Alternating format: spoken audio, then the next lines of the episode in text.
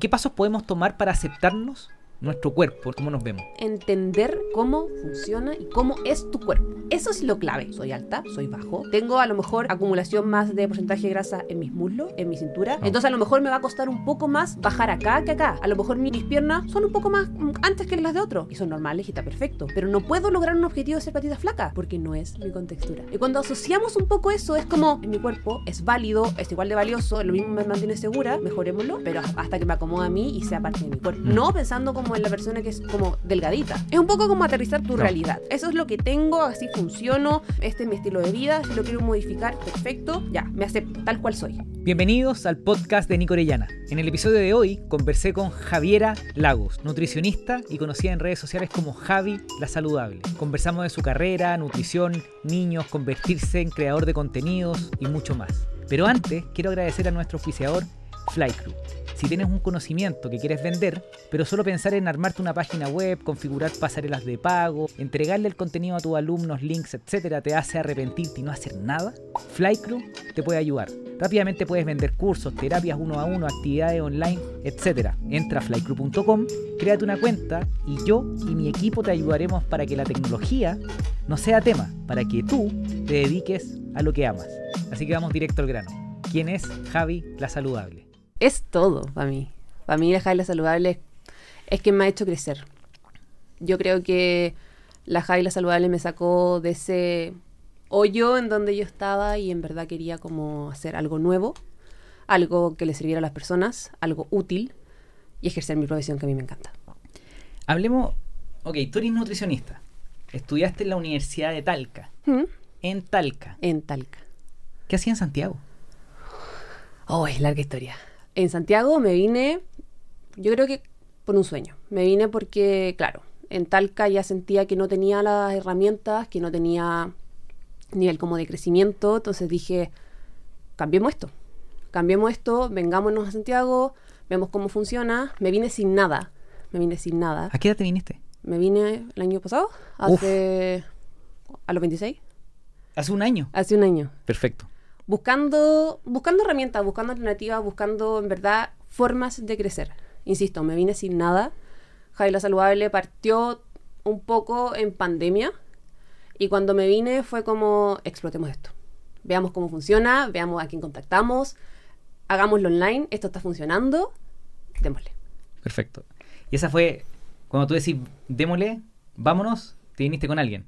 Sí, me vine claramente con mi pareja, que, que me ha apoyado muchísimo en todo esto. La idea, obviamente, era venirse a Santiago para proyectos en comunes, proyectos familiares, pero lo que más me movía era venirme con todo esto de la saludable online y que lo podía hacer. O sea, no tenía nada fijo en Talca. Entiendo. Entonces no estoy perdiendo nada como, te- como territorial, por así decirlo, pero venirme a Santiago fue como, ya, esto se funciona online, lo puedo, lo puedo hacer en cualquier parte del mundo. Correcto. Pero si tengo a alguien como a mi lado como para hacer este proyecto, o sea, Eh, démosle en Santiago. Familia. Familia, claramente. ¿Y, y- y tu familia? La, la que te crió. Mi familia, familia núcleo, papás, mamás, hermanas. Todo en en Talca, Talca. Todos en Talca. ¿Y, y no se echa mucho de menos? Sí, pero nos vemos mucho porque, claro, como tenemos una familia como... Somos muy chiquititos, entonces generalmente o viajamos a Santiago o viajamos a Talca. Y como Perfecto. mi pareja también es de Talca, como que nos turnamos ahí como fines de semana y todo. Perfecto. ¿Y, ¿y por qué estudiaste nutrición? Yo estudié nutrición, cacha que me he hecho mucho esa pregunta, sobre todo este último tiempo cuando, porque est- estoy estudiando un diplomado en, en trastornos de la conducta alimentaria y me ha hecho mucho ruido esa relación de cuerpo como, Mm. como volun- como, sí, como más relacionado como con el cuerpo, más relacionado con la alimentación, más relacionado con el servicio. Mira, yo creo que como a mediados de tercero, cuarto medio, siempre estaba como busquillando el lado de la alimentación saludable. Para mí era como, Mm. quiero comprarme unas galletas ricas, pero ¿dónde las encuentro? Entiendo. ¿Dónde encuentro estas galletas? Y dije, ya, empecé modo supermercado, desde que, por eso me encanta ir al súper y tengo como mucho contenido relacionado a eso. Sí lo empezamos a leer etiquetado. Entiendo. Empezamos a leer, empezamos a leer. ¿Por qué, esta- ¿Por qué esto es así? ¿Por qué este ingrediente está acá? ¿Por qué este descriptor está aquí? ¿Por qué esta tabla? ¿Cómo funciona esta tabla nutricional? Entonces ahí me abrió un mundillo. Y cuando dije, hey, no estoy encontrando nada de esto, creémoslo. Y ahí empezó como relacionado con la cocina. Pero, pero, pero, pero, pero, Eso es Javi la Saludable, Instagram, contenido. Pero es, es Jai la saludable Pero en antes- versión mini. Como, a ver, como. Era, yo creo que era como un spoiler de Javi lo saludable, por así Pero decirlo. entonces, antes, antes de, de entrar a la universidad a estudiar nutrición, ¿empezaste a leer las tablas nutricionales? Siempre. Wow. ok. Eh, para mí era como. Yo siento que fue la base, ¿cachai? Porque era como, esto me está gustando. ¿Cómo puedo también manejar esto? O sea, tú tenías ahí una, un interés muy personal de alimentarte bien, me imagino. Sí, yo siempre fui como muy del lado del, de- del deporte. Hacía mucho deporte en, el- en el colegio. Ok. Pero decía, eso tiene que ver mucho lado con la alimentación. Siempre comí saludable, nunca fue así como algo como que, que me gatillara algo. Pero siempre estaba busquillando algo. Y aparte, me, me llamaba la atención que, claro, yo llegaba como con el producto como, hey, como, ¿por qué estás comiendo eso si eso en verdad no es saludable? Y me dice, ¿pero ¿y cómo sabía eso? ¿Leyendo? ¿Estudiando? Entiendo. Como- entonces, ahí me nació un poquito como esa, ese de buscar alimentación saludable, comunicarlo, educarlo y relacionarlo también con la cocina. Pues como que fue como un tripack que dije, Perfecto. y, esto- y- y también lo pensé como, ya, esto me sirve también para mí, pues. Mm. Como, como con esa, porque muchos dicen, y yo creo que es mucho como de, de la postura de estudiar nutrición, como, ay, me voy a saber hacer dieta y la tengo, la tengo lista. Obvio. Pero no es el caso. Claro, eh, bueno, yo, yo estoy rayado con la longevidad y la gente que escucha este podcast lo sabe y, y ya empezó el Nico, ya empezó ese ray, un rayado. Pero en el tema de la longevidad yo escucho, eh, eh, escucho mucho y leo y veo, escucho muchos podcasts que son, como tú decís, la nutrición es personalizada. Los protocolos son personalizados. Cada persona tiene diferente genética, tiene diferentes cuerpos, tiene diferentes eh, personalidades. ¿Qué, ¿Qué crees tú que es la importancia de un plan hecho para ti en nutrición? ¿Qué resulta?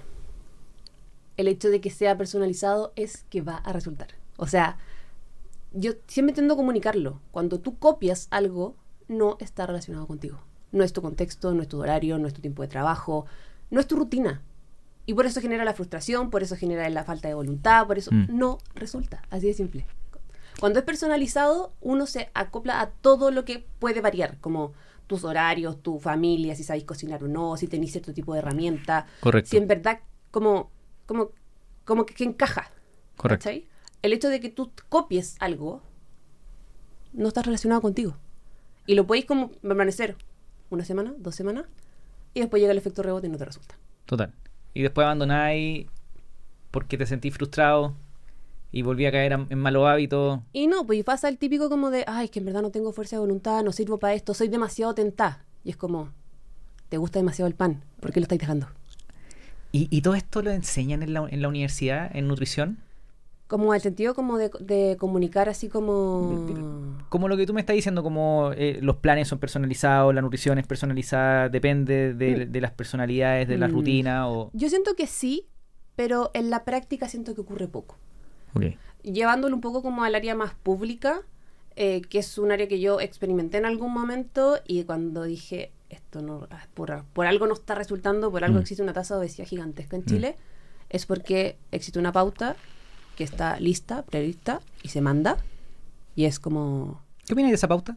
me carga. Es la pauta, es la pauta gringa, es la pauta chilena, es la misma, ¿no es cierto? Es que una pauta... es la, la típica pirámide de... No, no, no, me refiero como estas pautas como, como cuadradas, como típica, como impre- impresa. No, pero, ok, A lo que tú te refieres como la pirámide como alimentaria. como, no, la- la- la- las recomendaciones gubernamentales de alimentación, la estándar, la que te dicen así, así como se tiene que comer. Como, eh, ah, el plato alimentario. ¿Claro? Sí, el plato, el plato alimentario como que siento que es un poco más amigable, como que es entendible para las personas. Antes existía como esta pirámide, que era como que te dividía en cinco, como, sí, como en cinco como rayitas, por así decirlo, como es, es- es- eslabones, Sí. en donde te aumenta, en donde tenías mayor cantidad era lo que más tenías que comer. Entonces, a medida que iba subiendo, tenías lo menor, que era como, no sé, la categoría de azúcar, después el aceite, después eh, los carbohidratos, proteínas y todo. Pero sentía que la gente no lo entendía. Porque era como, es una pirámide, ¿cómo se hace esto? A diferencia del plato alimentario que es mucho más amigable, porque es un plato que tú lo tienes todos los días y sabes cómo componerlo. El punto es cómo lo haces. Ok. Entonces, yo creo que, volviendo como al tema de, de la universidad, si eso se explica y se lleva a la práctica o no, mira, siento que se explica, pero no existe, como que ex, en, a, a nivel, sobre todo a nivel público, no se, no se educa bien. Se Mm. entrega una pauta y dice como tienes que comer saludable. Y es como, está bien, o sea, Mm. a mí me pasaba mucho cuando yo iba como a, o ejercicio un poco como ese lado público, era como, o sea, el paciente no es tonto. El paciente no va a ir a ti a decirte como, eh, quiero comer saludable. Y yo le digo como, hey, come lechuga Mm. y no como un chocolate. Él ya lo sabe. Mm, El punto es darle la herramienta cuando en verdad quiera comer, que no se come el chocolate y sí come lechuga. mm. Como hacerle esa educación. No, no educarlo como en el lado de, ay, no, ya coma verdura y fruta. Porque eso es, es obvio, es sabido por todos. Y, ok, pasaste por la universidad, te enseñaron, te enseñaron esta base de conocimiento que luego tú empezaste a implementar eh, con tu propia práctica. ¿Cómo, ¿Cómo fuiste encontrando tu camino? Porque sé que pasaste, estuviste eh, con- trabajando con niños. ¿Me podéis contar cómo, cómo, cómo una nutricionista que sale de la universidad finalmente empieza a practicar, a hacer su, su, su, su profesión? Ya, a mí me pasó que justo salí en pandemia. 2020, marzo, yo tenía mi título y llegó el COVID. Y fue lo peor que me voy a haber pasado.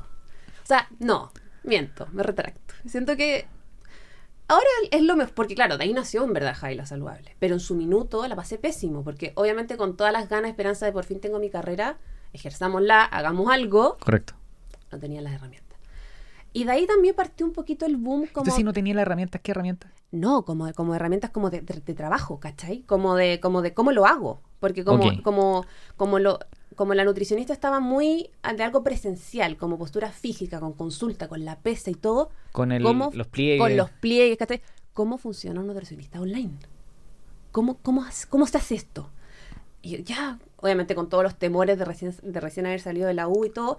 Y también partió este boom un poquito como relacionado con el tema de los cuerpos, de no el pesocentrismo, de no fijarnos como Mm. en el tema de la cultura de la dieta y todo, que es lo que me habían enseñado en la U. Entonces yo dije, básicamente Mm. estudié cinco años y no sé nada.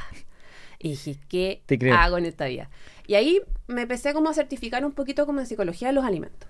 Y cuando llegué a ese punto, dije, perfecto, me gusta mucho este lado de la educación, me gusta mucho este lado como de tratar a la persona no con el lado del peso, sino ver por qué esta persona está afectada a todo esto que está pasando como con su objetivo. Mm. O sea, tenemos una persona que tiene un lado ansioso, que sabe cómo comer saludable, pero no lo está logrando. ¿Qué está pasando ahí? Y ahí por eso me, me interesó mucho el lado como de la, de la psicología de la alimentación y transmitirlo. Y justo con eso se me dio la oportunidad de trabajar en una escuela. Y dije, pongamos en práctica esto. Obvio. Tengo niños, que los niños son ¿Y lo niños, más niños de inteligentes qué, que hay. de qué edad? Cinco años, para, cinco años hasta los... O sea, era un colegio 18, básico. básico. O sea, un colegio col- básico. Era, medio. era, sí, era básico medio, pero yo me enfocaba más al área básica. Ok. Que eran que me, me topé con una realidad de niños que no tenían idea de la cantidad de frutas que existían. O sea, conocían tres frutas, tres verduras. Sí, claro. Pero eran muy inteligentes en cómo formar su plato. El punto era que hubo, existía una pandemia en donde obviamente en las casas había una alimentación lo más rápida posible, repetitiva, Sí. y que cuando volvieron al colegio o a, la, o a la escuela o al liceo, el Estado intentó como fomentar este lado saludable, pero eran alimentos que no conocían Claro. no sé, estoy hablando de un omelette, de un kit a la hora de comer, y es desconocido para la persona, Sí, para- claro. sobre todo para un niño que sabe que es saludable, pero no interactúa con él porque, claro, en su casa no lo pueden hacer. Javi, y una pregunta, ¿era, era un colegio en Talca? Era un colegio, sí, en- eh, digamos como Talca, porque era como Cumpeo, Ok. como, como, cer- como cercano a Talca, ¿Y era, era un colegio público? público. Perfecto. ¿Por qué te, por qué te pregunto si público o privado? Eh, porque, por ejemplo, estuve en Estados Unidos hace dos semanas y hay mucha obesidad en Estados Unidos. Y conversaba con mi señora y una de, la, de como mi, mis observaciones, eh, no soy experto en esto, así que no debería hablar, pero observando, eh, es que me, me, pare- me, pareciera- me parece que la gente en Estados Unidos tiene estos problemas de obesidad porque comer es muy caro. Porque, porque comerse un McDonald's es más, es más rápido, es más fácil, la gente no tiene tiempo. ¿Cómo, cómo se, se ve eso en Chile? ¿Eso se da? Yo que creo- comís puro arroz, que comís puro fideo, que comí que, que es rápido, que es harto carbohidrato. ¿Cómo afecta quizás el, el- el- el- tema socioeconómico al momento de alimentarnos? Es que, ya, mezclando como lo socioeconómico y con el tiempo, o sea, la gente siempre va a querer lo más rápido posible. Va a querer hacer algo, o incluso hay personas que se le olvida hasta comer y prefieren hacer otra cosa y después llega como todo, como todo el tema como el atracón y todo. Relacionado con eso, claro, hay un es, es el tema del tiempo. La gente quiere algo rápido, algo que en verdad no tenga que pensar mucho. Y si en verdad no tiene que dedicar el tiempo a la cocina, a lavar a- o a pedir o a pensar qué comer, va a pedir. Entonces tú decís que el tiempo es un, es un punto importantísimo. Importantísimo, importantísimo. O sea, yo siempre lo veo en mis pacientes. O sea, él me dice, como cualquier cosa porque en verdad no tengo tiempo. Prefiero hacer otra cosa. Estoy ocupadísima. Y digo, busquemos la estrategia. Busquemos la estrategia. Tenemos congelado. Tenemos que a lo mejor si te- tenemos, no sé, pedir o tenemos algo para abajo, pidamos Sí. bien. Sí.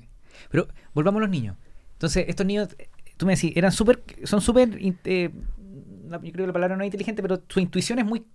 eh, Es muy asertiva, como que lo- los niños como que eh, saben cómo comer saludable. Tienen, o sea, a mí la educación en los niños me costaba muy poco, porque el niño como que capta rápido, o sea, ah, ya, la- las verduras son saludables, la lechuga eh, la puedo comer, eh, las galletitas me, me sabían hasta etiquetado. mm, Sabían, porque tienen muy interiorizado el tema de los sellos, o sea, son niños de 5 años que recién también comen, se comen un paquete y saben cuántos sellos tienen, entonces preguntan qué tiene.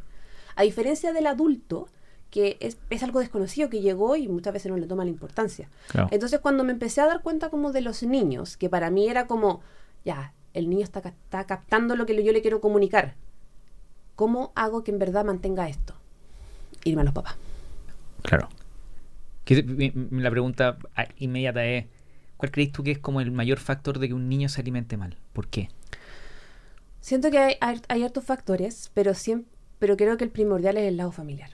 Y el lado familiar no echándole la culpa al papá o al cuidador, sino a una educación alimentaria. Perfecto. Claro, Por- porque los cuidadores pueden que no tengan esa educación alimentaria y no lo hagan con mala, mala fe o con mal... Es costumbre, Simplemente costumbre, claro. saben, saben el edu- o sea, aprendieron así, Correcto. aprendieron a alimentarse así, les funciona, les ahorra tiempo, les es, les es práctico, a toda la casa les gusta, entonces, ¿por, por qué no, ¿por qué no seguirlo? ¿Por qué no seguirlo y con esa cultura de, a mí nunca me pasó nada, como, ¿cómo, cómo lo hacemos ahora? Entonces, siento que el foco está muy en, el, en, el, en la educación del papá, en la educación del cuidador, porque él es quien administra todo lo que hay en la casa.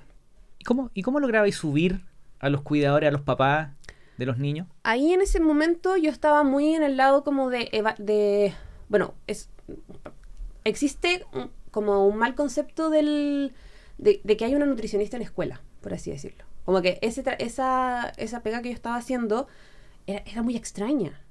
Era muy extraña porque Sí, no, no hay, no, hay, no, no hay nutricionistas escolares. Como que, ¿qué, qué hace esta niña aquí, esta niñita aquí? Que- que- claro, ¿cachai? Y, y tú decís, ya, pero ¿por qué no está nutricionista a lo mejor del CESFAM? Porque claramente no te da la carga laboral. Y decía, vengamos con un proyecto. Y yo vine, fui con un proyecto a decir como, mira, no existe información. No Mm. tenemos estadísticas de cuánta tasa de obesidad existe en este colegio, cuánta tasa de, a lo mejor, niñas post pandemia que tienen problemas con el tema de la alimentación, depresión, Mm, bulimia, mm, anorexia, etcétera. Hagamos una estadística. Veamos cómo funciona. Veamos qué tenemos. ¿Y lo levantaste? Sí, lo levanté. Y, y cuando, cuando hice como un poco eso, dije, mira, onda, tienes un curso eh, quinto básico donde la mitad de tus niños tienen sobrepeso. Uf. Entonces, ¿cómo, cómo, cómo, sabe, cómo hacer eso? Siento que también el diagnóstico iba orientado para los niños, como para ver cómo los típicos test de cómo, cómo manejan el lado de la alimentación, cómo seleccionan. Los niños no tenían ningún problema. Cao. Entonces dije, no- acá no está, no está el problema en los niños. Tengo que llevarlo más arriba. Y ahí dije, veamos, hagamos charlas como a los papás, hagamos charlas a los apoderados, visitas domiciliarias. Veamos casos específicos. Juanito, ponte tú. Eh, pero visita domiciliaria y la hacía? Sí, Iba a visitar a los papás. Iba a visitar a los papás. ¿Y quién te pagaba eso? Es que era como, era de la municipalidad, po. Entonces yo iba como, como, hey, como necesito como ver este caso. Claro, el colegio, era- tú, decís, el colegio era, tú trabajabas para la municipalidad porque el colegio era administrado por la municipalidad. Exactamente. Entonces tú dijiste, ok, tengo tiempo de- dentro de mi horario laboral y me puedo ir a, a Me conversar con ir los a- papás. Claro, piensa que igual era un, un sector súper pequeño. Sí, me- Entonces, como era que. un- eh, un pueblito. Un pueblito. No, no era como. No te imagines, como que yo me tomaba un auto y me a tres horas. No. Lo hubiese hecho igual. Pero en este caso era como todo tan cerca que yo alcanzaba, no sé, a hacer dos o tres visitas durante el día. Pero Entonces tenía tres casos. Ponte tú. Y decía, ya, a lo mejor tengo a, a Juanito, a, no sé, a la Isidora y a la Sofía. Tres personas que tienen antecedentes de distintas cosas. A lo mejor, no sé, eh, de nutrición, bajó mucho de peso. Está relacionado con las malas notas. Mm, veamos. Sobre, sobrepeso. Típico niñito que hace bullying. Veamos también este caso. Entonces, cuando lo llevé y lo, vi, lo fui hablando como con distintos como apoderados, claro, me di cuenta que la educación era ahí. Porque la educación está en la casa. ¿Y cómo lo recibían, cómo lo recibían los papás? Bien, como que me, me al principio igual me asustó un poco como esa relación de ir a educarlos, porque Mm. igual uno, A nadie, que- uno a tiene- nadie le gusta que lo eduquen. y no, y hay que adaptarse. Mm. Hay que adaptarse, o sea, eh, hay un hay un problema gr- grande en, el en relación a la comida saludable o a la tendencia de comer saludable, Claro. que todo es caro.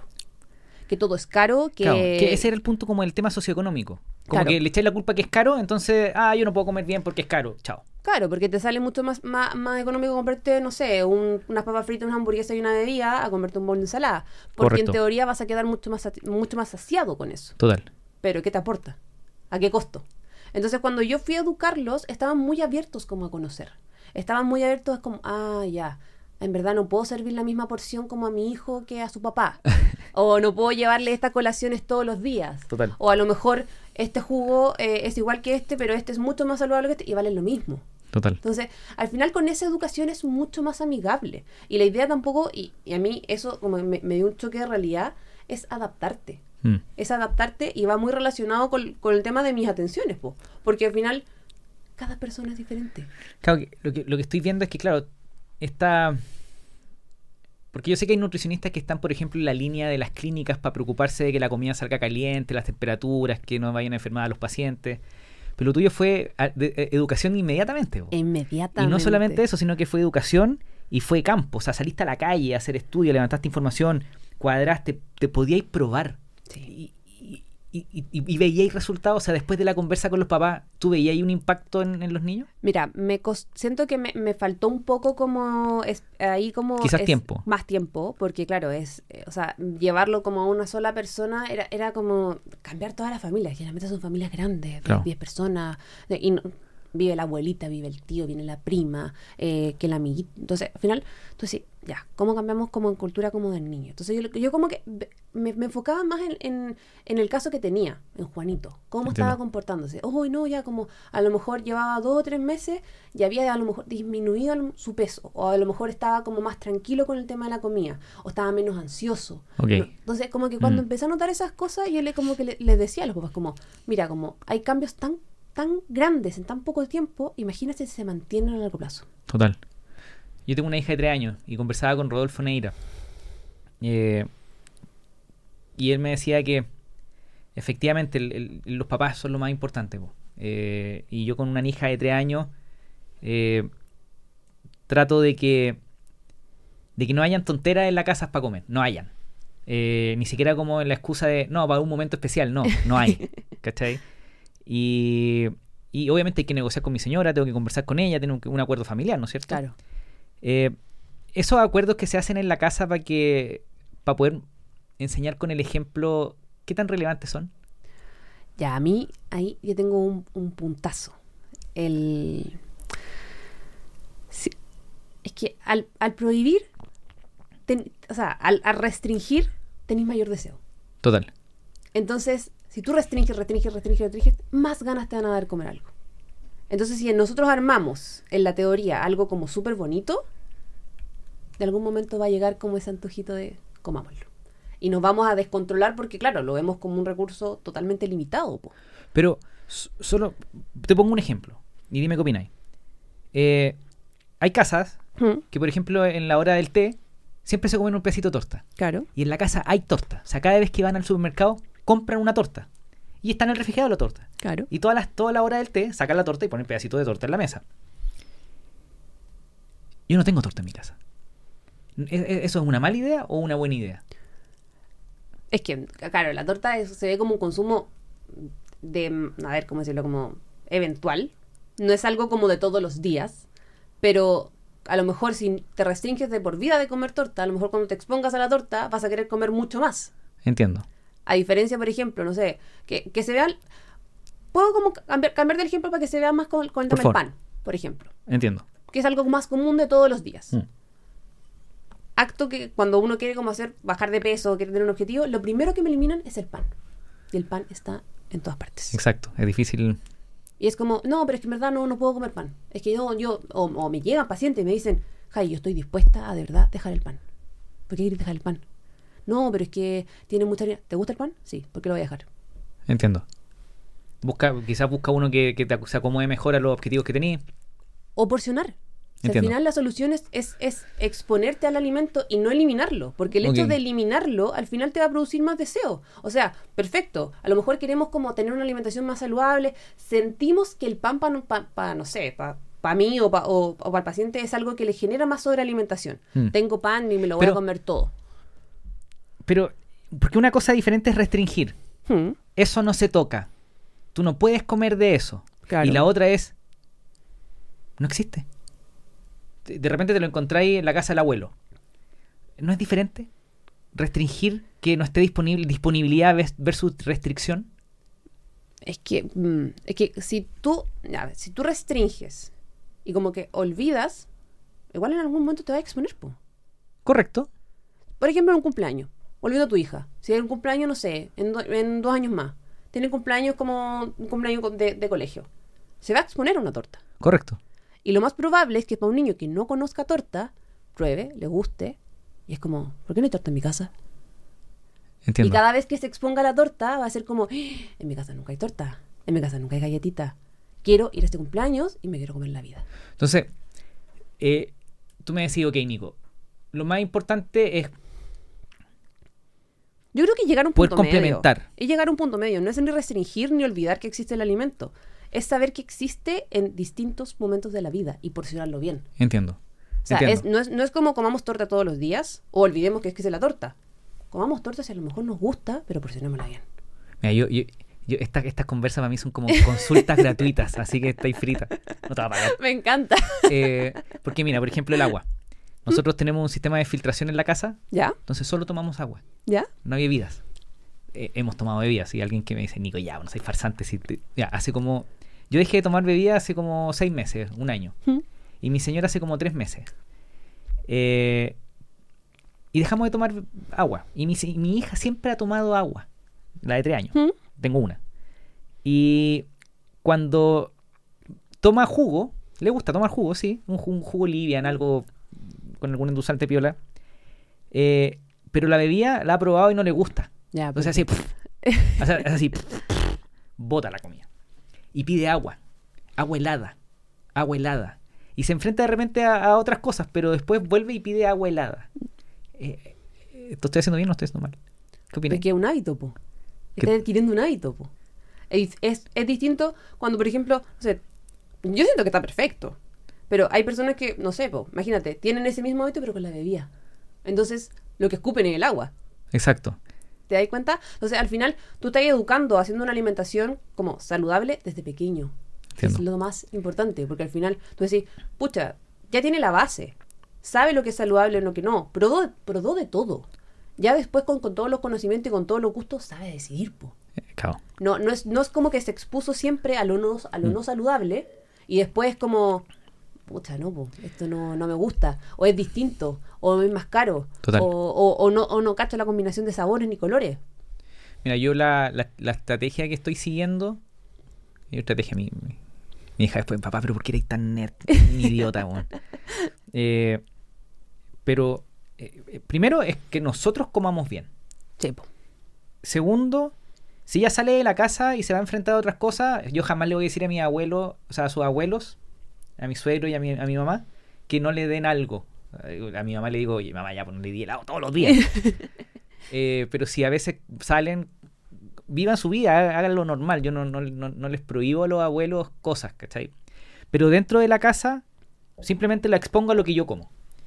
Y, y mi teoría es que, mi, mi no sé, te- teoría no, una idea que no sé si es real, pero es que darle quizá un, enfrentarle una buena alimentación desde, desde chica con el ejemplo, cosa que cuando llega a los 12, 13 años, 14 años, o 11, 12, que ya empiezan a elegir más, papá, cómprame esto, que, que no tenga tantos como incentivos, estímulos como ya adquiridos. Claramente. ¿Es una buena idea? Buenísima. Yo siento que como cuando partís con un plan desde pequeño, como saludable, dándole todas las opciones, incluyendo la mayor cantidad como de alimentos, de frutas, de verduras, Tení una niña de 12, 13 años, o sea, con herramientas para decir, yo mi vida así, me encanta, me funciona, me hace sentir feliz. Me gusta comer chocolate, pero también me gusta la lechuga. Sí. Yo como chocolate, me encanta el chocolate. Pero como chocolate 85. Porque me encanta. Es, Y que, es que el verdadero chocolate, ¿verdad? po? No puedo comer 100 porque ya es demasiado amargo, pero... Y a mi hija le encanta el chocolate 85. Qué rico. Entonces no le doy ni siquiera un cuadrito, le doy como dos pedacitos cuando me ve. Claro. Y yo digo, si me ve, jodí, tengo que darle. y, y no le gustan más dulces. Como que prefiere el 85. Eh, Es ya. que, él- él- él- es que, claro, tenéis como. La, o sea, la hay eh, educado en una alimentación totalmente saludable. Entonces, ella después del momento de exponerse a algún alimento, pucha, es como me gusta, pero puta, estoy acostumbrada a lo mejor como a este tipo de Mm. alimentación. Entonces, me, me gusta, me hace sentido. A lo mejor me gustó el trencito, que en verdad no era un Sí, chocolate. sí. Pero me, Claro. me- me gusta también el 85 y puedo ir variando. El Mm. punto es que ya tengo como la información y, la, y como las herramientas para decir, oye, como, en verdad, esto es saludable, no saludable, y, y se acomoda como a mi estructura, a mis costumbres de vida. Eh, mira, otra cosa, esta es una pregunta, comentario, pero otro comentario que, o pregunta es, con mi señora siempre hemos conversado, conversamos harto de esto. Y, y otro tema importante era que el comer no sea tema. Como no estar como, eh, mi amor, eso tiene mucho azúcar. O, eh, o, eh, como siempre estar ahí haciendo que la comer sea tema. Claro. ¿Qué opináis, qué opináis de eso? Como, porque también, porque está el comer horrible. que- y ya creo que todo el mundo entiende lo que es comer mal o no saludable. Eh, pero después están los que están rayados con ser saludables, pero que se rayan y que terminan en otros problemas. po, y que tú los veis, quizás lo viste en los colegios. Sí, po. ¿Me puedes contar un poco como eso? Ay. Como el, el- el pa- pasarse de la raya a, a- a ser mega saludable. Es que ahí, claro, ahí eh, eso es, un- es también una enfermedad, po. Es una enfermedad donde tú relacionas todo con lo saludable, como que, como que incluso no sales a comer afuera porque dudas de cómo hicieron la comida. A, ese, a ese Mm, nivel. Que no sabéis que la salsa que... Sí. uy, A ese nivel. O no sabéis cómo manipularon las cosas, porque a a, mí me lo pasa, mejor... yo lo pienso. ¿Cachai? Pero yo como no. Entonces, al final tú decís como ya, ¿cómo, cómo así como que en verdad la, la alimentación sea como, no sé, como que, que le hagáis sentido? déjame volver. Yo decía, por un lado todos sabemos lo que es comer mal, Hmm. no saludable, pero está el problema de que la comida sea tema todo el tiempo alrededor de tu familia. Entonces, ¿cómo evitamos que eso nos perjudique? ¿Y por qué te lo pregunto? Porque, y volviendo como al colegio, como para cerrar la etapa de- de- del colegio, de tú enseñando en los colegios, Claro. eh, ¿cómo evitamos que los niños, por este exceso de información de vida saludable, terminen con trastorno y con problemas hasta psicológicos y de salud mental con esto? Mm. Yo creo que también está como un poco como en, en entregar ese esa información y esa educación lo más amigable posible. De Bien. partida como entender un poquito cómo funciona el lado alimentario. Como, ah, tenemos esto, esto, pero también podemos comer de esto de acá. Mm. como más relacionado con el lado del equilibrio y, lleva- y llevando también como a situaciones. Oye, por ejemplo, no sé, en fiestas patrias se come mucho más por tal razón. En Año Nuevo, como o la abuelita si está de cumpleaños va a querer comer esto. Muy, muy relacionado en ese sentido. Y el tema de comentar, sea el plato, sea qué es lo que estás comiendo, es algo que ya como que está mal visto. Entiendo. ¿Por qué? Porque es como, si, si estamos los dos comiendo lo mismo y a lo mejor tú te sirves una doble porción, hay personas que, pero ¿por qué estás diciendo un doble plato? Sí, es, no, es no, No que va. no sea tema, ¿no es cierto? no va al lugar. ¿Por qué? Porque al final tú decís como, no sabes lo que hace la otra persona. Exacto, no exacto. sabes si a lo mejor tiene un requerimiento mayor, si tiene una ansiedad, si está pasando por algún problema, si tiene que consumir más proteína porque si a lo mejor tiene un déficit. O si hizo 70 kilómetros de bicicleta en la mañana Y no tenía idea. y quemó 4.000 calorías y, Y no tenía idea. Y lo mismo para una persona que en verdad está comiendo muy poco. Obvio. ¿Por qué? Porque a lo mejor se está recién exponiendo un alimento y ya pasó por un trastorno de la conducta alimentaria hace un mes. Y recién se está exponiendo a sentarte contigo, a comer a la mesa y que tú le opinís de la comida. O sea, créetelo por seguro que va a comerse una cuchara y se va a ir.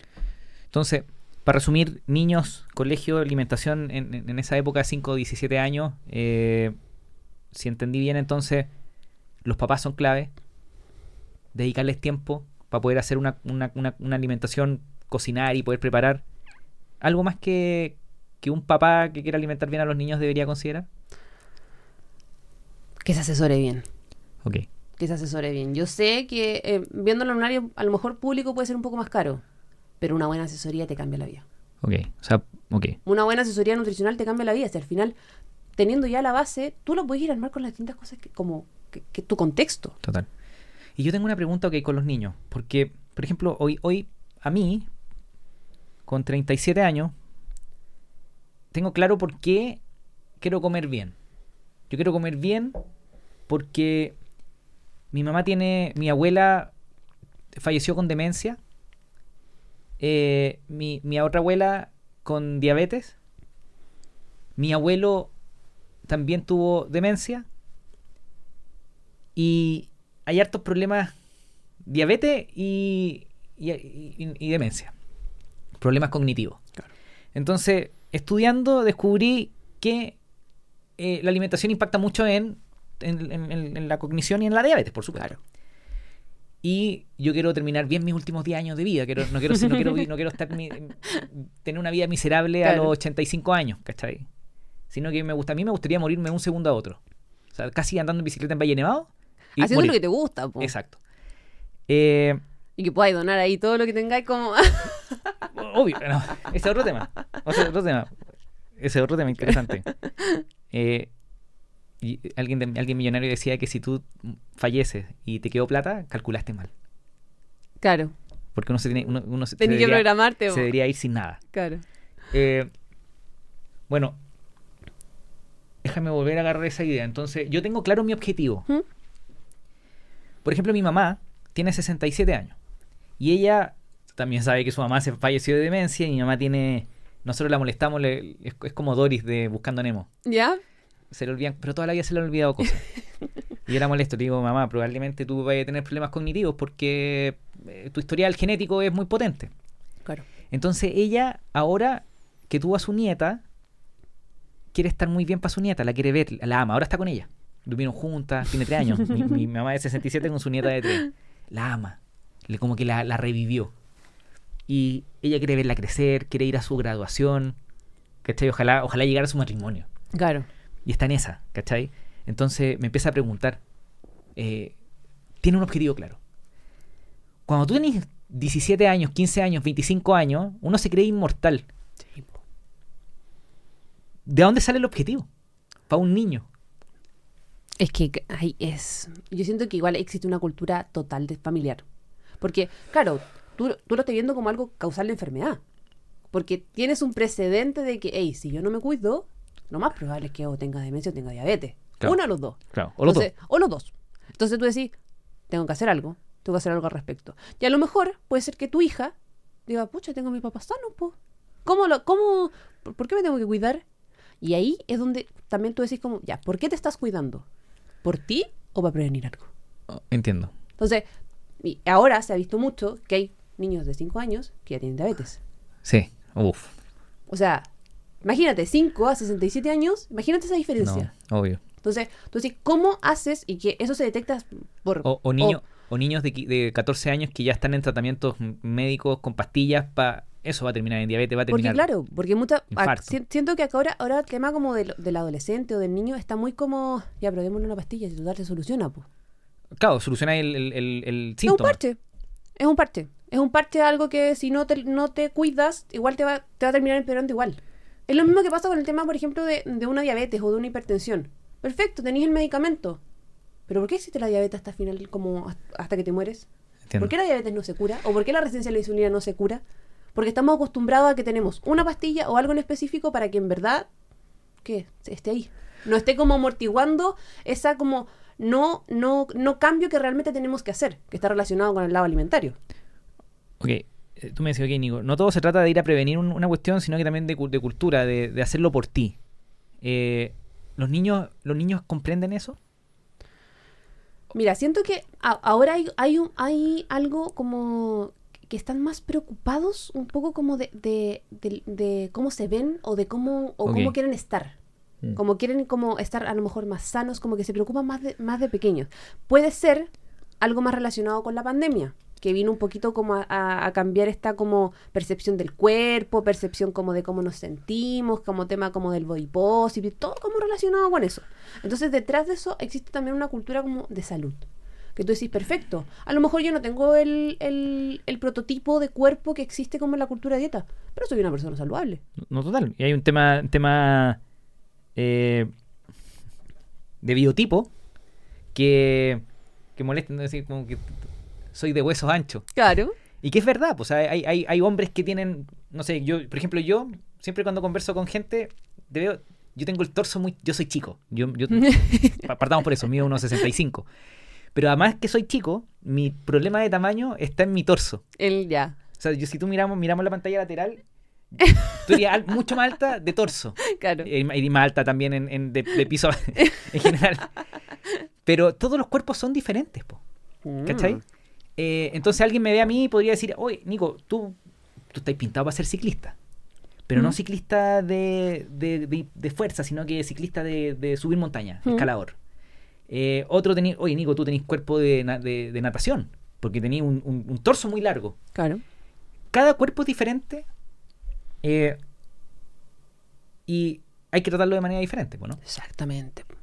Exactamente. Entonces, cuando, como volviendo a ese punto que tú me decís, como si los niños, los niños o adolescentes tienen ese concepto, yo siento que sí. Con todo esto como de las redes sociales un poquito que se está como evolucionando para el lado de como, hey, como, da lo mismo tu tipo de cuerpo, pero cuídame como la salud. Ok. ¿Cachai? Como nadie va a opinar de ti. Pero preocúpate cómo estáis cómo estáis por dentro. Exacto, es que ahí yo con el, el body positive tengo sentimientos encontrados. eh, y aquí hay uno que tener cuidado porque después Sí. me, me tiran piedra, me cancelan, quién sabe, pero.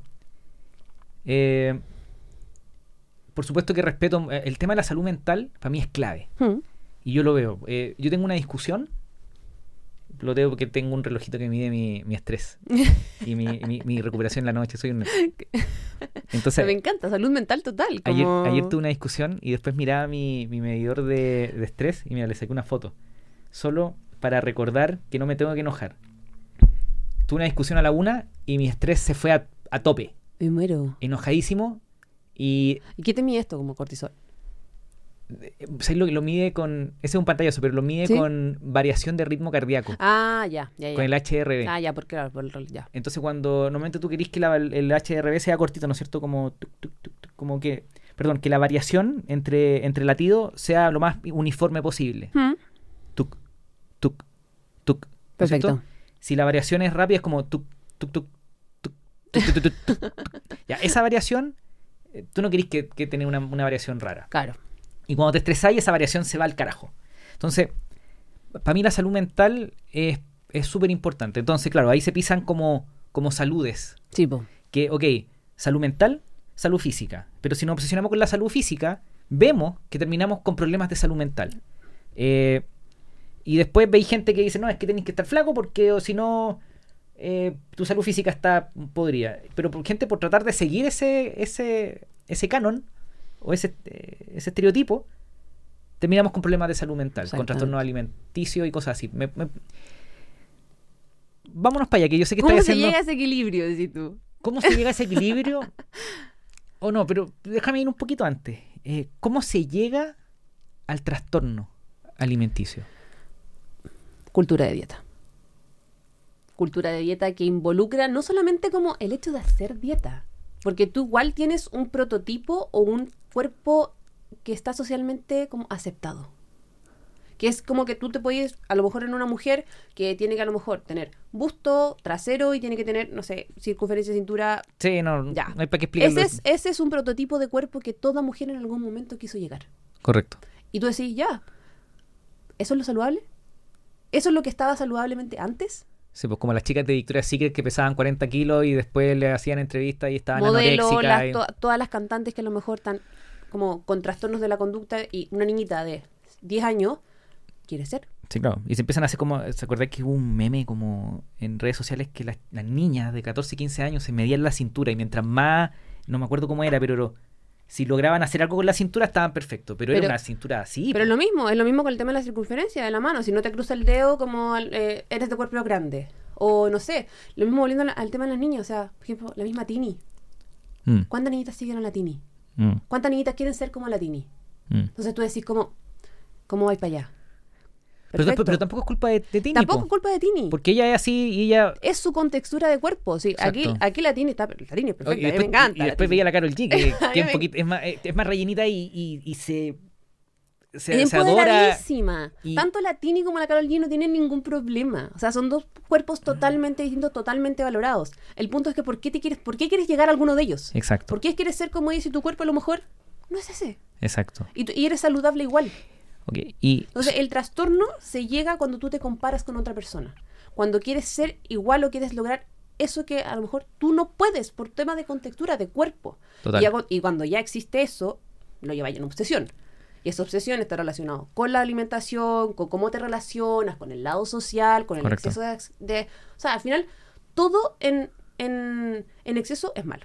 Entonces quizás quizás la cultura de body positive, que, que yo no tengo idea porque no, no es mi tema, pero quizás es un tema de, oye, primero aceptemos nuestro cuerpo, tratemos de dejar que no sea tema, y, y una vez que eso esté controlado, que, que nos queramos como somos, quizás desde ahí buscar el camino que mejor nos acomode. ¿Será eso? Exactamente. Pero yo siento que algo principal del body positive es que tú tienes que aceptar antes. Ok, Porque a ti te van a llegar comentarios igual. claro, O sea, hay gente, hay gente, que, hay gente desubicada, hay gente que no tiene filtro, pero si tú no te amás y tú no te aceptáis, o sea, claro. todo te va, todo te va a llegar. Todo. Yo creo que esto solamente lo pueden entender los hombres. Los hombres chicos. Pero aceptarse cuerpo, ¿Mm? para un hombre, por ejemplo, eh, bajito como yo, Claro. Para mí nunca fue tema. Pero fue pura hacia mi mamá. ¿Cachai? Pero es una presión, po. Hmm. Porque conocí a una chica que era dos centímetros más alta que yo y yo se, cagué. Puta la wea, cagué. Pero lo acepté, po. Y, y- y no tengo ningún problema, ¿cachai? Y me paro y yo le cuento a la gente, pero esto es quizás una tontera porque esto es estatura, pero es una aceptación de quién soy. po. Pero es porque te, te estás más seguro. po. Y tan aceptado que yo me paro frente a otros gallos y yo no dimensiono la diferencia de estatura que tenemos. ¿Cachai? O sea, no sé, tuve una discusión en Estados Unidos con un, con un gallo ¿Mm? y yo eh, en inglés discutiendo con él, pero no, no es mala onda, sino que como be nice. ¿Hmm? Y, y después mi señor me dijo, oye Nico, el, el- el- el gallo era como grande, era como musculoso. Claro, como que en cualquier momento te podía Sí, llegar te- y como... Eh, te- era como, te, iba a aplas- te aplastaba como una mosca. Claro. Y yo no, yo no lo, no lo, No lo percibiste, No lo percibo. Entonces, en- eh, creo, creo que tengo un- una aceptación total de, de- de quién soy. Y mi mamá siempre me decía, no sé, mi mamá molesta, lo, lo bueno viene que el frasco chico. Pero esa aceptación eh, me acompañó bien en el colegio, por ejemplo Claro. porque, porque te molestan, oye. Y, y yo no enganchaba, no pescaba, y, y, y me acuerdo de que la polola del colegio, que la Rocío, que tuvo cuatro años conmigo, era por lo menos cuatro centímetros más alta que yo. Ya. Entonces me decían llaverito, y yo siempre me reía. Eh, La aceptación es, es- es Es, clave. es clave. Es clave. Pero es que la aceptación te hace mucho más seguro. ¿Cómo? Cuando tú entiendes un poco eso, como que se van tus inseguridades, se van, se van, se van, porque vales igual que una persona que sea más o menos delgada, más o menos alta. Eres lo mismo, vales lo mismo. Ya. No tienes por qué ser más delgado, ser más gordo, ser más flaca. O sea, ambos van en igual. Javi, y, yo, yo sé que estáis, estudiando estos temas, te gusta la psicología de la alimentación y todo lo que estamos conversando. Estamos conversando esta tú, no tiene nada que ver, Hmm. pero es parecido. Es una aceptación de, de tu cuerpo, pero Yo siento que, yo siento que es lo mismo. Es parecido, ¿no? Sí, yo siento que es lo mismo. Porque en, en quizás en, en el como sexo masculino está muy, muy relacionado con el tema de la altura. No relacionado con un concepto como de, a lo mejor de cuerpo, de son- peso. Exacto. Pero eso, Porque- eso es un prejuicio. O sea, es, no- es lo mismo de la cultura de dieta. Ya, ve, que, que ese es un buen punto porque el, una chica podría decir, no, es que todos quieren que yo sea flaca, pechugona mm, y de una forma Victoria's Secret. Perfecto. Ya, pues, todas, todas quieren que yo mida un 80. Yo, yo recibí comentarios de chicas que decían, oye Nico, tú, tú eres guapo, pero podrías medir un poquito más. ¿Cómo me pega eso a mí? Ya, po, si yo es, hubiese estado mal parado, me mata, pues. pero lo mismo, po, por lo mismo, eso, eso está dentro de la cultura de dieta, porque tú tienes un estereotipo El- el estereotipo culturalmente aceptado. O sea, es lo mismo que las personas que dicen como, ay, no, es que yo en verdad necesito ser más flaca para ponerme este bikini. ¿Por qué? Mm. Porque no, pero- porque las personas flacas como solamente pueden usar bikini. ¿Quién te dijo eso? Javi, y si nos está escuchando alguien que tiene este problema de aceptación, eh, nos va a escuchar decir, ah, puta, esto bueno. eh". Claro, es tan fácil decirlo. pues. ¿Cómo nos podemos, o, o qué pasos podemos tomar para aceptarnos nuestro cuerpo, nuestra, cómo nos vemos? Yo siento, bueno, importante entender cómo funciona y cómo es tu cuerpo. Eso es lo clave. Ok. Porque uno puede decir, ya, siempre va a querer uno mejorar. Uno siempre va a querer como a lo mejor estar más saludable, sentirse a lo mejor más fit, más hacer actividad física. Está perfecto. Pero llega a un límite que es tu cuerpo. O sea, tú ¿Cómo funciona? ¿A qué te referís? a cómo, a cómo, cómo es la contextura de tu cuerpo y cómo ser como objetivo. O sea, soy alta, soy bajo. Ah, tengo a lo mejor eh, acumulación más de porcentaje de grasa en mis muslos, en mi, en mi cintura. Claro. Entonces a lo mejor me va a costar un poco más bajar acá que acá. Claro. Ah, ya. A lo mejor mi- mis piernas son un poco más mm, antes que las, que las de otros. Y son normales y está perfecto. Pero no puedo lograr un objetivo de ser patita flaca.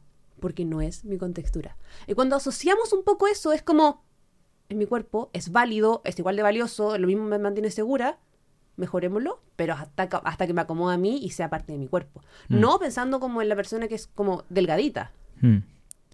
Claro, es que estoy, estoy pensando como, ok, eh, entiendo, entender quién soy, cómo funciono.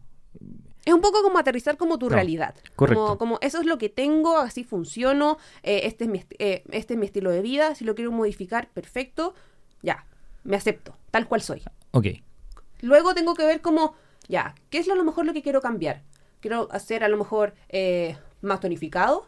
A lo Mm. mejor tengo que hacer más actividad física. A Correcto. lo mejor ya hago alta actividad física. Tengo que alimentarme mejor. Como, ah, ya. Y, y ahí nos vamos asesorando en las distintas ramas. Pero la base de todo eso es mantenerte tú seguro. Seguridad. total. Déjame volver. Ok, ojalá que la persona que, que- que tiene problemas con aceptarse eh, se haya quedado con algo. Pero Es que es- es- es aceptarse es súper importante. Es, que es, es difícil, es difícil porque yo siento que no existen tantas como, como, como, no sé, un paso a paso. No es como que te diga como existe como, oye, ¿sabes qué? Ya mira, este es como eh, el plan para que tú te puedas aceptar. Es difícil porque tú te vas conociendo a medida que vas creciendo también. Po. Como que me Mm. pasa mucho que hay, no sé, atiendo personas que son de 30, 35 años, que me dicen, ay, que me encantaría pesar lo que pesé en cuarto No. medio. no, no, total. O me gustaría tener el mismo cuerpo en cuarto medio. Y es como, pucha, Sí. puedes ver toda tu vida y tenés, no sé, cinco hijos, Mira, una familia. hablando como la línea de aceptación para cerrar ese punto con, con un comentario, pero mi mejor amigo eh, en el colegio era súper deportista. Era del equipo de cheerleaders, eh, el Eduardo Muñoz, ¿Mm? un seco. Ahora tiene un, tiene, un, tiene un gimnasio de escalada en, este- en La Serena. Uy, buenísimo. Eh, y un bacán, tiene, tiene, tiene caluca en el cuello. Eh, y siempre fue igual, ¿cachai? Y yo y es mi mejor amigo. ¿Mm? Eh, y yo jugaba tenis. Yo llevaba jugando dos años tenis. Y de repente este gallo me dice, oye Nico, ¿puedo ir a jugar tenis contigo? Yo nunca había jugado tenis en mi vida. Y fue a jugar tenis conmigo. Y me hizo pedazos. Cuando le- no sabía tomar una raqueta, la tomó y me hizo pedazos. Entonces, yo me acuerdo, haciendo chico, ¿Mm? puta, ok, el deporte no es lo mío nomás, po. Eh, este tiene- hay, hay gente que tiene facilidad para el deporte Sí. y gente que no tiene facilidad para el deporte. Pero yo tenía facilidad para los computadores. Entonces me entregué a mis computadores. Hacía páginas web, estudiaba esto. Y trataba de jugar porque quería compartir con mi amigo. Claro. Pero jamás me pregunté por qué yo no tengo las calugas de mi amigo. Que decía, puta, este mino, weón", Y, se- y se agarraba a unas chicas más grandes. Digamos, en primero medio, él, él salía con chicas de cuarto. Eh, y yo, ¿cómo lo hacía, weón? Pero, pero lo aceptaba, lo acepté muy rápido. Creo que, creo que es ver que quizás para algo no soy lo mejor, pero que dónde están mis, mis- las cosas que soy mejor. po? Claro. ¿Dónde están tus habilidades, po? Como, ¿dónde está, por ejemplo, eso que a ti te gusta? Total. Porque eso de aceptarse como de tu cuerpo, tú decís, ya, a lo mejor... Porque uno cuando se mira al espejo, y es lo que pasa mucho del tema de la aceptación, todo lo encontré malo. Claro. No, es que tengo que mejorar esto, tengo que mejorar esto, esto, esto, otro. Y yo, y yo siempre le hago la pregunta cuando me llegan pacientes como en ese estilo. ¿Qué es lo que te gusta de ti? Total. Y me dicen, no, es que nada. Es que le digo, no, es que no, no puede ser nada. Tarea para la casa. Mándame una lista de, Me de encanta. tres cosas que te gusten de ti. Me encanta. Y me dijo, ya, pero es que me da lo mismo. Puede ser tu ojo, puede ser tu ceja, puede ser la forma como habláis, me da lo mismo. Total. Tres cosas que te gusten de ti. Y de ahí, cuando partes con eso, empezáis como, ya, ¿y qué es lo que quieres mejorar? No es lo que no te gusta, ¿qué es lo que quieres mejorar? Y cuando empezáis a aceptar todo eso, es mucho más amigable los cambios. Sí. Aceptar. Aceptar para lo que eres bueno. Exacto, po. Si uno no tiene, no tiene, no, no tiene todas las habilidades, po. Por eso si no, si no seríamos una persona totalmente integral, po. Claro. Podríamos funcionar solas, po. Y hoy, hoy, imagínate, yo modelo de, de ropa interior de hombre. pero, pero, ¿por qué no? bueno, Yo lo acepté, lo acepté chico, dije, yo no voy a ser modelo de ropa interior de hombre, voy a ser con Putin. Entonces, y, y- y lo he vivido bien. Y no, y si ya si queremos mejorar en algo, se practica. Bueno, claro. Por O ejemplo, sea- yo cuando hace, hace un año, mi sueño era llegar a Valle Nevado pedaleando. Y no llegaba, no llegaba ni a la cumbre del San Cristóbal, del ce- un cerrito que está en Chile muy chiquitito. ¿Mm? Y hoy día llego a Valle Nevado, con práctica, con trabajo, con, con esfuerzo, pero claro, e- ese esfuerzo posterior yo creo que es eh, primero aceptación, Sí. Eh, una vez que eso lo tengamos controlado, ir a atacar quizás ya objetivos, otros objetivos, ¿no? No, y tú te anticipáis a las cosas. Po. Por ejemplo, a mí me pasaba, como yo en el área de la cocina, yo soy muy torpe, muy torpe, onda, panitos de hacha.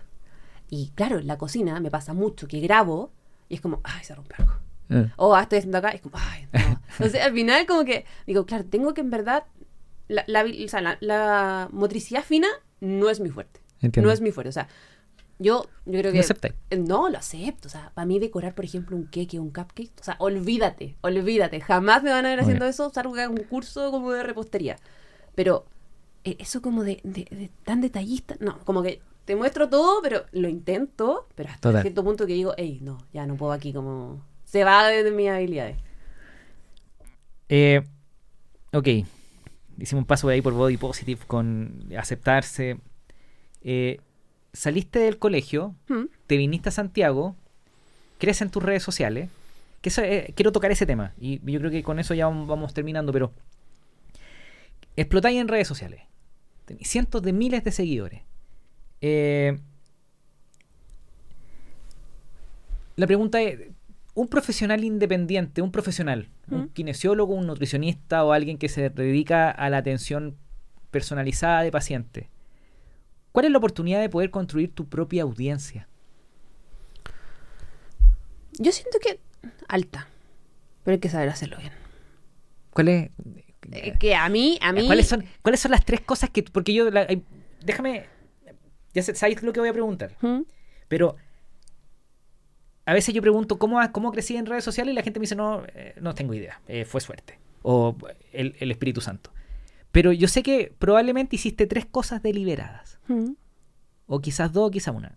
¿Cuáles fueron las cosas que, las cosas que hiciste de manera deliberada para crecer tu audiencia? Uno, formar mi nicho. O sea, buscar ahí como qué, qué población objetivo tengo para educar, tengo para atacar. Dos, hacer lo que me gusta. Esa cercanía, esa, esa espontaneidad, yo jamás, pero jamás dije, nunca la voy a quitar. Ser uno. A mí, yo soy aquí igual en todas partes, en las redes sociales. Sí. Y tres, yo creo que el, el contenido creativo, eso que llame la atención, eso que a la persona diga como, me gustó esto, me está Ah. haciendo sentido, ah, me quedo. Total. Son cosas como que yo dije, tengo un nicho, tengo algo que comunicar, quiero ser yo, pero quiero que esa persona se quede, que le guste, que me vea y me diga, la sigo. O ya, esto me sirve. Y me quedo con ese dato, me quedo con esa receta, me quedo con ese tip, me quedo con la atención nutricional que me hace la Jai. Como que siento que esos tres conceptos para mí siempre, al- cuando partí un poquito con esto, como desarrollando la idea de cómo probemos cómo sale la saludable, qué, qué hay, qué hay aquí, eh, lo vi un poquito así, como Mm. con un objetivo ya, probemos. Pero ya cuando explotó todo esto dije, resultó. ¿Y has visto resultados en lo económico? Cacha que sí. Estoy- Eh, lo, lo he visto un poco como. Porque, claro, yo por un lado soy nutricionista, que siempre les digo como que soy como una influencer nutricional. Como- no- nunca me gusta decir que soy influencer, pero a mí no me gusta digo esa palabra, pero... como que. Pero, pero sí lo veo como el lado de que tú. O sea, tú influencias a la gente. De alguna Obvio, forma. por de alguna forma llegáis. Y, y, y lo veo con- hasta con amigos que se acuerdan del dato que compartí, no sé, en, en la pandemia. Como, Pero- yo, pero yo- yo hago esto como por- por la- porque la Jai lo subió, no la seguí. Y es como. ¿Te pasó que, sorry que te interrumpa, pero te pasó que a los amigos como que al comienzo se burlan? Sí. No, al comienzo como que lo ignoran, después se burlan y después te dicen, oye Jai, qué bueno lo que compartiste. Sí, total. ¿Lo viste? ¿Lo viste así? Me pasa mucho y sobre todo porque imagínate que como yo vengo de, de región, yo, yo, yo era una persona muy tímida. Era una persona muy sencilla, como muy, como de la típica niñita que en verdad no mete ruido en el colegio, como que le da súper bien, que estudia, onda, muy como ahí, tranquila. Y cuando partió todo el tema de la pandemia, todo ese tema de, hey, como quiero hacer algo, tuve que en verdad mutar un poco mi personalidad. Como decir como, pucha, mi personalidad como de tranquilita, un poco así, no va con las redes sociales. Mm. O sea, como el hecho de enfrentarme a la cámara, de conversar, de hablar, era algo que yo tenía que aprender, que yo tenía que exponerme a eso. Incluso, hace como dos días, me junté con compañeros de curso, que son los típicos que se vinieron como de Talca Sí. Santiago y ahora están trabajando acá y todo. ¿De curso o de universidad? De curso, de colegio. colegio. Colegio. O sea, eran los que me conocían en mis primeras instancias donde yo les recomendaba la bebida como sin azúcar, por así decirlo. Ah, tú eres latera en el colegio. Sí, pero una chata, pero era como, ¿por qué, "Bebé, ¿por qué estáis tomando eso? Ok, ya, como, onda como, "Mi, pero si esto es saludable. No estáis cachando nada. Entonces, y ahí como que entraba a explicar y todo. Bueno, y ahí, me, y ahí yo, yo hacía un poco sentido, porque me decían como, Jai, que como nosotros jamás, y lo hemos comentado, onda, como, pero a, a modo positivo, jamás pensábamos que, onda, tú ibas a llegar así. Porque te una persona tan distinta, tan como diferente a lo que eres ahora, que nos encanta, pero, pero claro, tuviste que hacer una mutación ahí, entonces para Claro. nosotros es como, es extraño conocer como a la, a, la, a la Jai como de tercero medio a la Jai de ahora, ¿cachai? Yo lo he visto porque también eh, tengo amigos que generan contenido, que están partiendo. Y, y claro, pues genera como un poquito como de cringe, como de vergüenza ajena. Po. Y al comienzo. Pero después tú los veís desarrollarse y decís, oye, lo está haciendo bien. pues". A mí lo que me gusta hacer es como mandarle un mensaje, oye, bueno, la raja lo que estáis haciendo. A mí igual. Especialmente a los amigos. Y, y luego lo empezáis a seguir y su contenido es re valioso. po. Eh, nada. Esa audiencia generada, hoy día tú creís que te da como una ventaja competitiva versus a tus colegas, por ejemplo? ¿Tener esta audiencia o- o son solo likes? No, yo siento que sí, yo siento que sí, yo siento que igual he formado mi, mi comunidad, por así decirlo. O sea, yo como te digo, por una parte soy como eh, creadora de contenido, hago mis videos, trabajo con marcas, busco ese lado, pero también soy nutricionista. ¿Y cómo? Entonces cómo- como que junto un poco como esas dos cosas para decir como, "Esto- esto funciona, o sea, esto es mi pega. Y, y- pero la, o sea, ok, hoy día yo sé que haces colaboraciones con marcas, porque tu contenido tiene que ver mucho con, eh, con esto de mirar los sellos, de ir al supermercado, lo he visto, me encanta. Eh, pero también está la parte profesional que eh, hoy día lo, lo que está, lo único que estáis haciendo es eh, personalizado atenciones. Atenciones, sí. Entonces tú, ¿cómo, cómo movís tu, tu audiencia a que te compren sesiones que quieran eh, atenderse contigo? Claro, porque, por ejemplo, a mí, a mí lo que más me, cuando partí el tema del Instagram, siempre fue como relacionado con la receta. Como Entiendo. con, porque eso es algo que engancha. Obvio. Es algo que en verdad eh, a la persona le gusta, lo guarda, lo ve y quiere alimentarse más saludable. Total. Entonces, cuando partí solamente con las recetas, dije, me está faltando mi toque nutricional. Si bien esto está siendo saludable, me Mm. falta llegar al dato, me falta como llegar como a eso que la persona en verdad quiere atenderse conmigo. Total. Y ahí partí un poquito como con la educación alimentaria, también relacionado con la receta. Entonces, hago un equilibrio un poco como en el lado de mi, de mi, de mi contenido. Entiendo. Tengo por un lado el supermercado, que onda, es un contenido que a todo el mundo le gusta, como ven Total. con la jaiga saludable al supermercado y te simplifica la vida. Sí. Y el tema de como de la educación. Por ejemplo, no sé, hace dos días me mandé el cómo conservar la lechuga. Lo vi. Y es como onda, como gente que en verdad se va a vivir sola y no tiene idea cómo usar la No, sí. de verdura Sí. o cómo cortar la lechuga y se le echa a perder. Sí. Ese dato es útil, ese dato sirve. Entonces al final tú decís, muchas, ¿sabéis cómo me, me están sirviendo estos datos? Me está, me está haciendo sentido como el tema de la, de la Jai sube contenido como de valor. ¿Por qué no atenderme con ella? Porque le creo. Y a mí hay algo que me, me- siempre me, me ha gustado mucho transmitir, que yo soy súper cercana. ¿Y tú, y tú hoy día está, a, a- a qué, a qué capacidad estáis hoy día? ¿En qué sentido? ¿De cantidad? ¿pu- ¿Podéis recibir muchos pacientes más o estáis a tope? No, siento que sí, siento que sí. Yo recibo como... Que lo que pasa es que voy haciendo un trabajo un poco como... O sea, también me pongo un límite. Porque ahora yo estoy el que hago todo. po.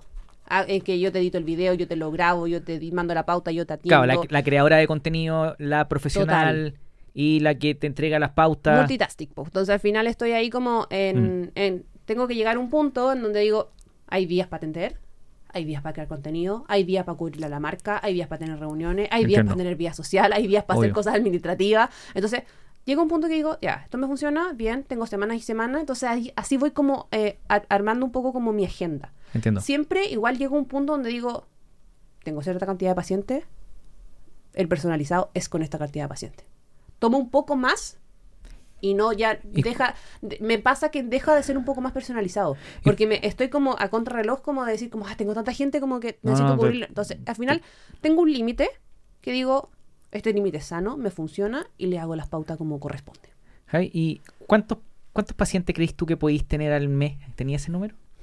Hoy, Aprox. aprox. Que tú digas, ya este es mi número porque después ya no tengo vida. O, o no podría atenderlos bien porque no, no me doy abasto. Hoy es que ponte tú ya son cuatro semanas en el, en el mes, te atenderé 15 por semana. 60, Como, claro, 60 atenciones mens- eh, sí, mensuales. como que para que en verdad a mí me resulte. Entiendo. Porque, porque, claro, porque te podría decir como ya, me libero más con la agenda, pero... Y ¿Quién hace el contenido? Yo sé, ¿Qué- como quién te edita, ¿Quién- No, o, o por qué- o- supuesto. o el tema de respuesta, ¿cachai? A mí, como ese, ese lado personalizado, hay, hay que entender que implica muchas cosas, como él implica, por ejemplo, el dedicarme el tiempo a verte los productos que estás consumiendo, No, total, el, total. el verte, el, no sé, pues ponte, eh, el, el, sí, digámosle servicio al cliente, por así decirlo. Obvio. Como el, el respuesta, el responder al tiro, como toda esa demanda al final tú decís como, pucha, necesito como que tener mi tiempo para también responder bien. no total. A, a mí me, me da risa porque a los profesionales como tú, los kinesiólogos, gente que trabaja en salud, les, cuenta, les cuesta llamar cliente a los pacientes. po. Sí, po. Pero, porque claro, el, el tema de convertirlo en un bien de, cons- de consumo y toda esa cuestión, pero, pero son tus clientes, pues tú querías atenderlos bien. Sí, po. Eh, y, Javi, ¿tú veías alguna forma en la cual, quizás lo he pensado no, pero ¿cómo crece un profesional independiente que vende tiempo? Eh, o te lo pongo de otra manera, ¿cómo, cómo, ¿hay pensado en cómo ganar plata mientras estáis durmiendo? Sí. ¿Y qué, qué ideas tenéis? ¿Qué ideas tenéis, por favor? Muchísimas, tengo muchas en la cabeza, onda. ¿Cuál es la que más suena o la que más se te me, repite? me, me llama mucho la atención hacer un curso online. Ok, Hacer un curso, pero... hacer un curso, pero así como con videos desde lo básico. ok. Muy relacionados como... Como que, ¿sabes qué? Siento que apunto, apunto como a esa persona que en verdad quiere como comer mejor, pero no sabe cómo. Ok, O sea, sabe lo básico, sabe comprar, sabe como ese lado como de la etiqueta y todo. obvio. Pero Porque- ¿cómo, cómo, admi- ¿cómo en verdad ordena su semana? ¿Qué compra? ¿Cómo ordena la despensa? ¿Cómo ordena el refrigerador? Total. ¿Cómo ahorra? ¿Y cómo Total. sigue viviendo? Me encanta. Yo- eh, eh, nosotros. eh, eh, creo que es, el camino más natural para un, pa un- pa alguien que tiene conocimiento. Y especialmente porque efectivamente en nutrición creo que. Si bien es personalizado, ¿no es cierto? Y, estoy de acuerdo contigo lo que me decía al comienzo, como que si la mejor forma de ayudar es buscar asesoría personalizada, por, por todo lo que ya hablamos, pero, pero hay, un, hay, hay una base de fundamentos que son claves como para empezar, como para cuestionárselo, como para saber qué preguntarle a tu profesional cuando tengáis esta asesoría uno a uno. Claro. Javi, ¿algo más que queráis, que creáis que no conversamos que te gustaría contarnos? Ay, siento que hablamos de todo. Pero me encanta, me encanta. A A mí, mí me encantaría estar tres horas sí, más. a mí la- la- el tema de la cultura de dieta y la educación es algo que para mí es fundamental. O sea, es clave, es clave. Ahora está como muy delicado ese tema. A mí me gusta mucho comunicarlo con mucho respeto, Sí. como con, con, todo las, con todo lo que conlleva llevar a eso.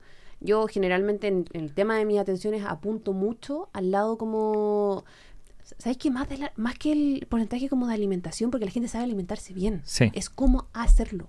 Exacto. Cómo hacerlo. Cómo en verdad llegar a, a- a controlar ese lado ansioso que es como, ah, ¿cómo lo Total. hago? Que te, que te llega como a, a dar rabia un poquito en ese sentido, relacionado también cómo te ves tú. Sí.